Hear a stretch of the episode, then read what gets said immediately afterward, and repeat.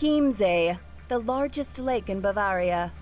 It was here that King Ludwig II had his luxurious Herrenchiemsee palace built. No expense was spared.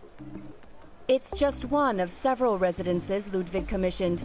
At times, he labored over plans for three palaces at once. Ludwig admired the absolute monarchs of France. Herrenchiemsee Palace was intended as a replica of Versailles, except that it was neither a seat of power nor a hub of social life.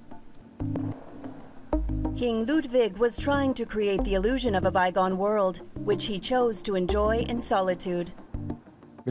After sunset, 35 servants had to light all the candles in the palace. After that, they all had to vanish, so the king could be alone here. Visible from far and wide, yet seemingly unapproachable, Neuschwanstein Castle at the foot of the Alps. The most famous of all his castles, it too was built for Ludwig, and Ludwig alone. He was enthralled by tales of the Middle Ages. The Singers' Hall was meant to be a tribute to the age of chivalry and its culture. But Ludwig was also a product of his time. He loved technological innovations. His knight's castle featured telephones and running water. Ludwig never lived to see the completion of either Neuschwanstein or the Herrenchiemsee Palace.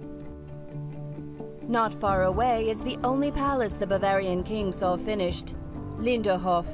Ludwig II actually lived here for some time. Surrounded by a vast park, it's thought to have been his favorite palace.